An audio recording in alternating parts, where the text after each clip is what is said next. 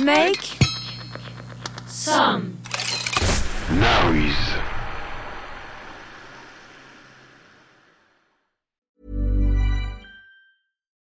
Millions of people have lost weight with personalized plans from Noom, like Evan, who can't stand salads and still lost 50 pounds. Salads, generally, for most people, are the easy button, right? For me, that wasn't an option. I never really was a salad guy. That's just not who I am. But Noom worked for me. Get your personalized plan today at Noom.com. Real Noom user compensated to provide their story. In four weeks, the typical Noom user can expect to lose one to two pounds per week. Individual results may vary. Hey, it's Ryan Reynolds, and I'm here with Keith, co star of my upcoming film, If, only in theaters, May 17th. Do you want to tell people the big news? All right, I'll do it. Sign up now and you'll get unlimited for $15 a month in six months of Paramount Plus Essential Plan on us. Mintmobile.com slash switch. Upfront payment of $45 equivalent to $15 per month. Unlimited over 40 gigabytes per month. Face lower speeds. Videos at 480p. Active Mint customers by 531.24 get six months of Paramount Plus Essential Plan. Auto renews after six months. Offer ends May 31st, 2024. Separate Paramount Plus registration required. Terms and conditions apply if rated PG. Hey, I'm Ryan Reynolds. Recently, I asked Mint Mobile's legal team if big wireless companies are allowed to raise prices due to inflation. They said yes. And then when I asked if raising prices technically violates those onerous two year contracts, they said, What the f are you talking about, you insane Hollywood ass? So to recap, we're cutting the price of Mint Unlimited from $30 a month to just $15 a month. Give it a try at mintmobile.com slash switch. $45 upfront for three months plus taxes and fees. Promo rate for new customers for limited time. Unlimited more than 40 gigabytes per month. Slows. Full terms at mintmobile.com. Derrière Derrière l'objectif. l'objectif.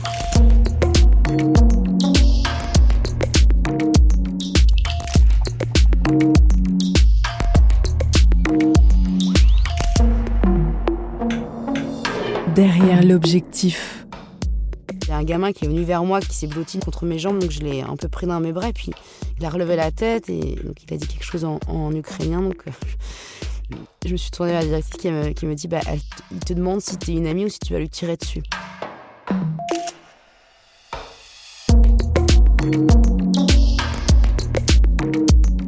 Grand reporter indépendante, Manon Kérouille-Brunel, travaille essentiellement pour Paris Match, vient de rentrer d'Ukraine et signe dans le magazine un reportage intitulé Bataille pour les enfants perdus.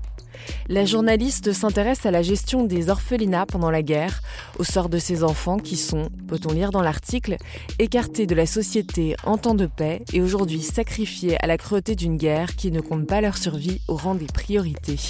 Derrière l'objectif, avec Manon Kirouille-Brunel, nous sommes en Ukraine et ça se passe en ce moment même, en 2022. L'enjeu, c'était au bout de trois semaines de conflit, quand même, de partir avec un angle assez euh, clair. On avait donc d'une part envie de raconter une histoire euh, humaine, et d'autre part, on voulait euh, essayer de toucher un peu à, certains angles morts du conflit, et en l'occurrence, c'était les enfants.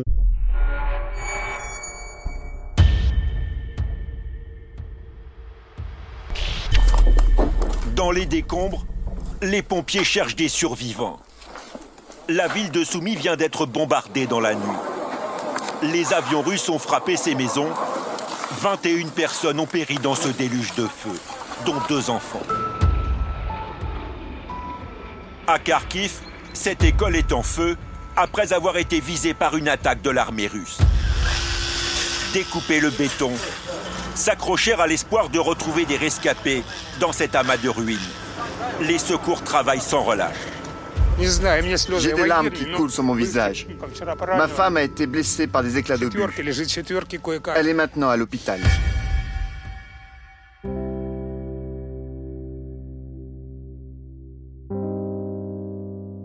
On voyait beaucoup d'enfants qui traversaient la frontière, en fait, des Ukrainiens qui partaient vers la Pologne, donc beaucoup d'enfants seuls.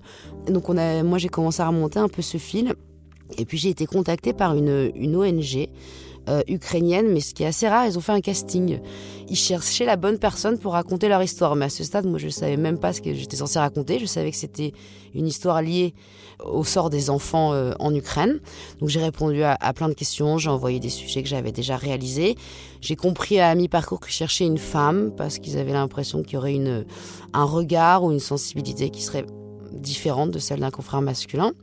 Et là, j'ai compris qu'en fait, c'était une ONG qui s'occupait des évacuations des orphelinats situés dans les zones de bombardement et qui du coup étaient des enfants sans tuteurs légaux ou en tout cas dont on se souciait pas beaucoup puisque c'était des enfants soit lourdement handicapés euh, moteurs ou mentaux, soit des tout petits bébés. Donc dans les deux cas, il faut des gens, des accompagnateurs en fait, quasiment à le ratio de un enfant pour un adulte, qui prennent le risque de traverser le pays à feu et à sang pour venir les mettre à l'abri, et donc euh, au détriment de leur propre famille souvent. C'était tout l'enjeu.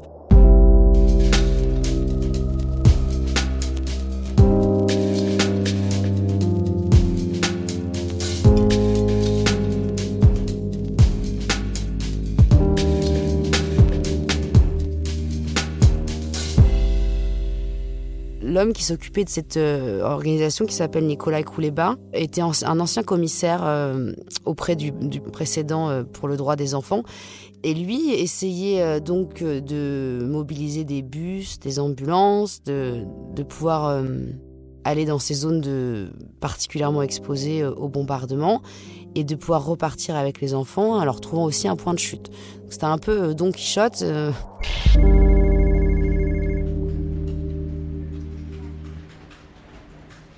Il s'est installé chez lui. Il avait une maison euh, dans une banlieue de Kiev. Il y avait toute son équipe qui s'était installée à demeure.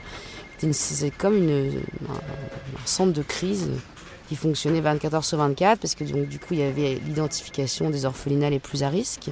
Il y avait ensuite euh, la logistique, le transport, donc les ambulances, des chauffeurs pour les bus qui acceptaient euh, de conduire euh, des bus d'enfants dans un pays en guerre avec des risques d'obus qui s'abattent régulièrement. Et du coup, un point de chute après pour ces enfants. Et ce que j'ai découvert, ce qui était vraiment une grande surprise pour moi, c'est que sa principale difficulté, c'était pas toute celle-là. C'était le fait que le gouvernement ukrainien, qui était inquiet euh, des risques de trafic de mineurs, exigeait euh, des autorisations. Et donc ce principe de précaution appliqué même face à l'urgence, cette bureaucratie euh, très lourde dans les anciens pays soviétiques, il va bloquer complètement son action. Et c'était finalement assez incroyable de se dire cet homme, son enjeu, c'était d'arriver à sortir les enfants à temps avant que les Russes soit ne bombardent, soit ne prennent possession des territoires. Dans les territoires ukrainiens qui sont tombés sous le contrôle de Moscou, on peut plus rien faire pour les enfants.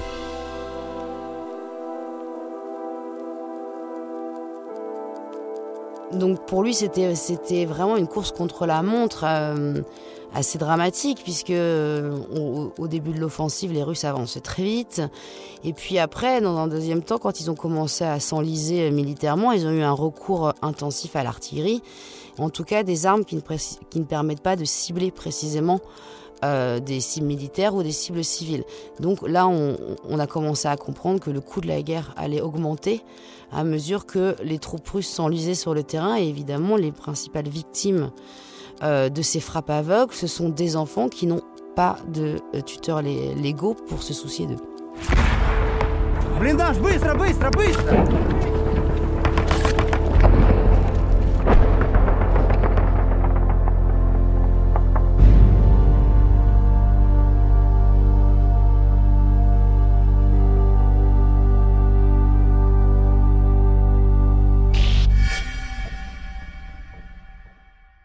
Y a une équipe qui nous attend en Pologne, à la sortie de l'avion, qui nous amène à Lviv, qui est un peu le, point d'entrée euh, dans l'ouest de l'Ukraine. On est accueilli par une, une femme qui s'appelle Tatiana, qui est euh, une spécialiste euh, des questions de child trafficking.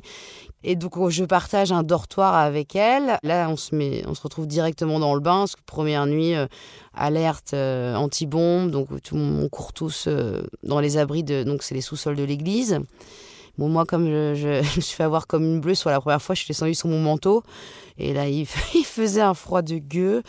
Euh, donc, euh, on reste une demi-heure, on remonte. Et deux heures après, rebelote, recours, cette fois-ci j'ai mon manteau et on y passe 4 heures hein, dans, les, dans les abris. Donc je comprends vite qu'il va falloir apprendre à dormir un peu n'importe où et n'importe comment pour tenir la distance. Et le lendemain, on prend la route avec un hum, journaliste ukrainien qui travaille euh, souvent avec euh, l'équipe de Nicolas Kouleba, qui nous fait la route Lviv-Kiev qui peut être un peu compliquée parfois et là qui nous dépose du coup chez, chez Nicolas. Et donc on a resté une petite semaine euh, avec ses équipes et à partager avec eux les difficultés logistiques euh, au quotidien.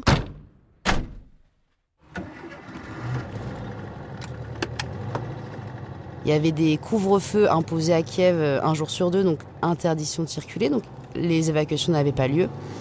Et puis finalement, le vendredi matin, il n'avait toujours pas l'autorisation dont je parlais tout à l'heure qui est un peu le sésame, et il décide de prendre son risque en fait, et de, faire quand même l'évacuation et de mettre un coup de pression au gouvernement une fois que les enfants sont dans le bus. Et donc là, on est parti, c'était dans la région de Jitomir, donc qui est, pas très loin de Kiev, mais à ce moment-là, les Russes avaient déjà pris une partie de la route, donc il fallait faire un grand détour par, le sud. Euh, donc lui, il, avait un véhicule blindé, ce qui était assez, assez confortable, au moins psychologiquement.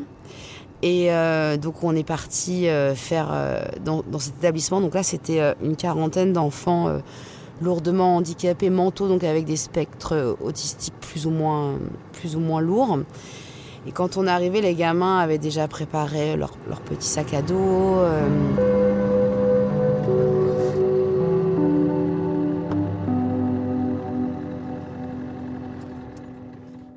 Qu'il faut comprendre, c'est que les orphelinats euh, en Ukraine, c'est pas exactement comme chez nous. La plupart des enfants qui sont confiés là-bas ont encore des parents, mais euh, ils ont été abandonnés soit à cause de leur handicap, soit parce que les parents n'ont pas la capacité euh, économique. Souvent, il y a des gros problèmes d'alcoolisme aussi. Donc, c'est des gamins qui ont encore au moins un parent, mais qui ne voient plus depuis des années et dont personne ne s'est soucié avec le début de l'offensive. Moi, j'ai posé la question à la directrice, je, lui ai dit, mais euh, est-ce que quelqu'un a appelé pour ses enfants? Il n'y avait eu aucun appel. Personne. Euh, dans le sauf qui peut général, les, parents étaient eux-mêmes partis, les enfants étaient restés euh, sur place. Ça faisait déjà une semaine qu'ils dormaient tous aux abris chaque nuit parce que les sirènes anti-bombardement, c'est assez stressant surtout pour ces gamins. Donc pour éviter les allers-retours en pleine nuit, c'était déjà, ils avaient installé leur matelas et donc dès 19h, ils descendaient dans les caves où ils passaient la nuit.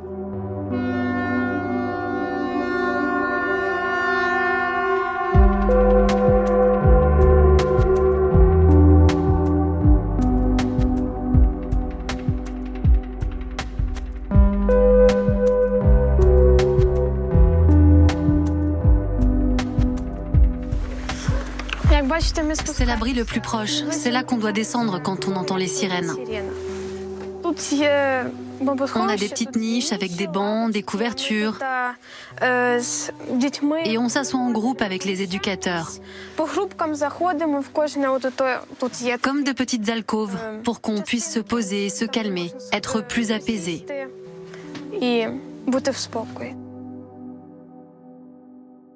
Quand on est arrivé, nous, ils nous, on nous explique que la veille, un obus est tombé à moins de 2 km. Donc ça avait fait un, boucan pas possible. C'était en pleine journée, donc là, il a fallu aussi descendre aux abris. Donc les enfants qui avaient commencé à comprendre que la nuit, il fallait descendre, là, la journée aussi, il, a fallu partir en catastrophe une puricultrice qui me dit qu'ils euh, ont mis la musique très fort pour euh, essayer d'étendre l'atmosphère, que les enfants entendent un peu assourdi les bruits euh, des bombardements, qu'ils avaient essayé de danser, mais que ça avait été extrêmement stressant en fait pour tout le monde.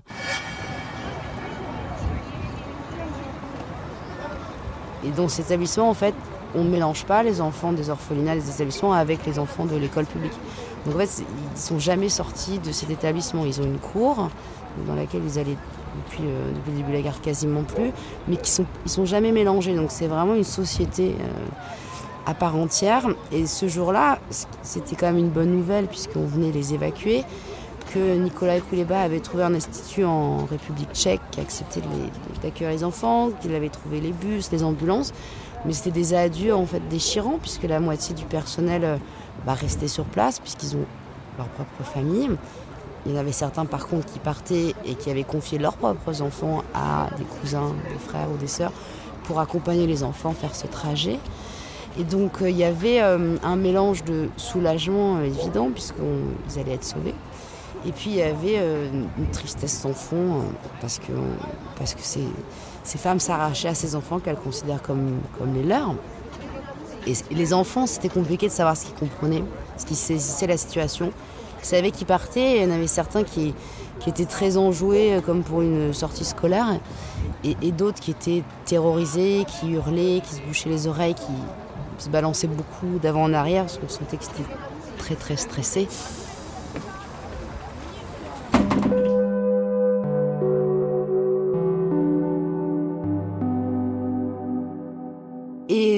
Tout ce petit monde est parti, est monté dans les bus. Bon, alors là, tout le monde pleurait, moi aussi. Enfin, c'était, c'était vraiment déchirant. Et notamment une éducatrice qui, elle, me disait que depuis le début de la guerre, elle les avait pas laissés même une seconde. Donc, elle avait renoncé à aller voir ses propres enfants pour rester avec eux jour et nuit.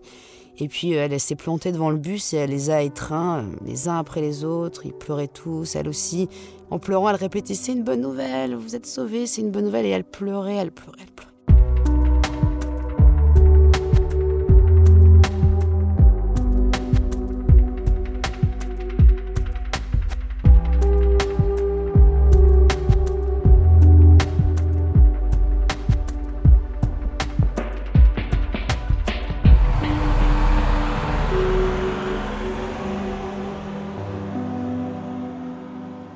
Et le bus est parti. À ce moment-là, euh, je regarde euh, Nicolas Kouleba et je vois qu'il est hyper emmerdé. Il me dit toujours pas l'autorisation, la fameuse. Donc on suit le bus. Euh, une heure après, on s'arrête dans un endroit à peu près calme sur la place d'un village et, on attend. On attend l'autorisation. Donc il faut s'imaginer ça a cette quarantaine de gamins enfermés dans un bus, certains dans des ambulances parce qu'ils pouvaient circuler que allongés et dont à qui on dit ben voilà, pour le moment, euh, votre libération, là toujours pas. Et puis au bout de deux heures, enfin, l'autorisation est tombée. Et ils sont partis euh, vers la Pologne et aujourd'hui ils sont en République tchèque. Euh. Et une fois qu'ils sont partis, nous, on avait un autre établissement à, visiter, pas, pas, très loin. Cette fois-ci, c'était une pouponnière, donc c'est des, des, petits bébés de moins d'un an. Et là, la problématique était autre, c'est que la directrice elle ne voulait pas partir, ne voulait pas s'arracher à l'établissement parce que elle avait sa famille, parce que dans son personnel, certains étaient déjà partis avec le début de la guerre, donc ils étaient en sous-effectif. Donc ils n'ont pas de solution matérielle, ils n'ont pas d'accompagnateur adulte pour euh, emmener ses bébés. Et là, c'était terrible parce qu'il était à peu près 18 heures. C'était un établissement qui était au milieu de la forêt, donc ça avait un côté assez euh, comme dans une une fable euh, malheureuse. Il n'y avait pas un bruit, euh, le bâtiment était plongé dans l'obscurité au point que moi, en rentrant, j'ai eu peur. Je me suis dit, euh, il y a eu un carnage ici, on n'entendait rien. puis finalement, on voit une petite femme sortir du sous-sol qui nous dit venez par ici, qui nous entraîne dans un dédale de couloir. Et là, euh, au bout de, je sais pas, euh, je sais pas, deux minutes qui m'ont semblé une éternité, j'ai enfin entendu un bruit de bébé, un petit bruit de, de vie. Et on a découvert à la pouponnière qui s'était installée euh, vraiment au sous-sol. Et là, eux, ils sortaient même plus du tout, puisque c'était trop compliqué avec tous ces bébés. Il y en avait 19. Et je me souviens que je m'étais fait la réflexion qu'ils pleuraient à, faible intensité, en fait. Même pour des bébés qui cherchent le sommeil, normalement, ça peut faire beaucoup de bruit, on le sait. Et eux, ils s'étaient contenus, euh, comme s'ils avaient déjà compris qu'en fait, euh, dans le fracas de la guerre, crier, ça allait servir à rien. Et donc, il y avait des, puéricultrices, euh, trois hein, pour 19 enfants, qui passaient d'un lit à un autre, qui essayaient de, les aider à trouver le sommeil. Et puis là, il y a Nicolas qui a argumenté euh, longtemps avec la directrice, qui lui disait non, mais je peux pas, je peux pas les accompagner. Il lui disait mais j'ai les bus, je vais débloquer l'autorisation, euh, tu, tu, vois bien, vous vivez ici, il y a des bombardements tout le temps. Elle disait j'ai pas de solution. Et là, sirène d'alarme. Donc on a, on a dû partir nous en courant et on les a laissés. On les a laissés derrière et eux ils sont toujours.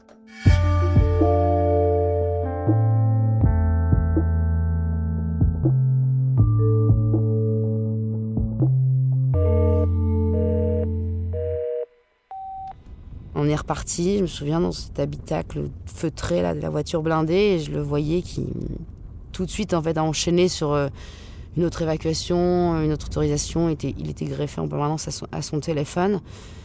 Euh, c'était un ancien euh, businessman, donc je me, suis, fait la réflexion qu'il gérait ça comme ses affaires avant, avec vachement d'efficacité, sans pathos, jamais, à se concentrer en fait pour être vraiment dans l'efficacité.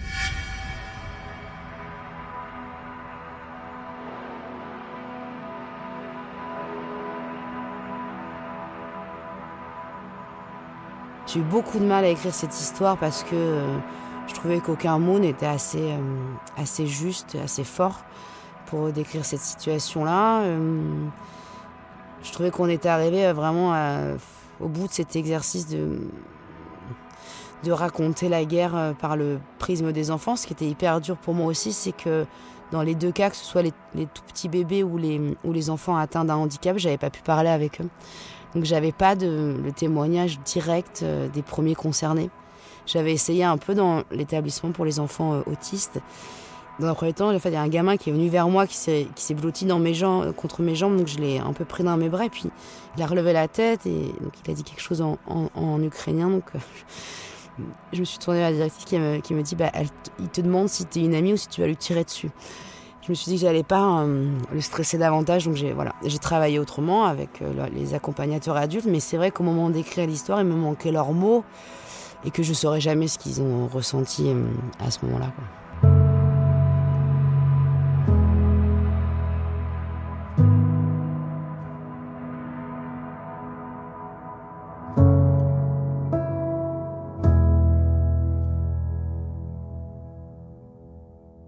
Moi j'avais un, truc très personnel aussi, c'est que la grand-mère de mon mari est ukrainienne.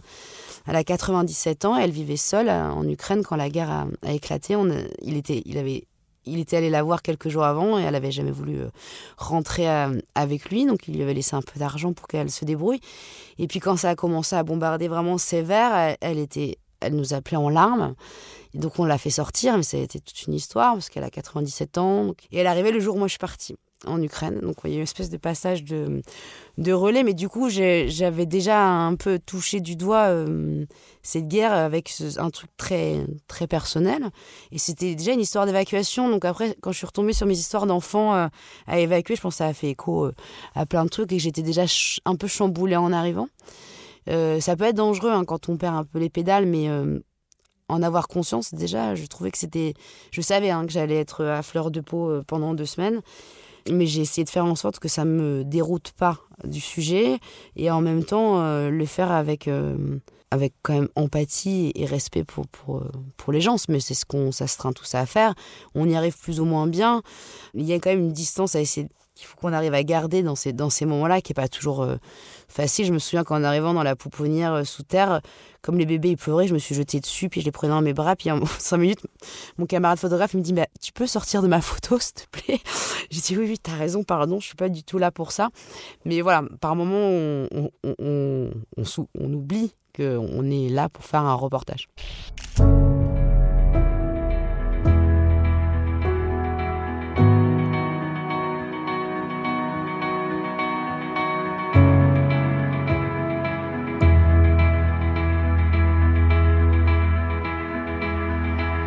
derrière l'objectif.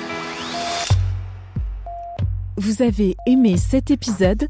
N'hésitez pas à le noter, le partager, le commenter.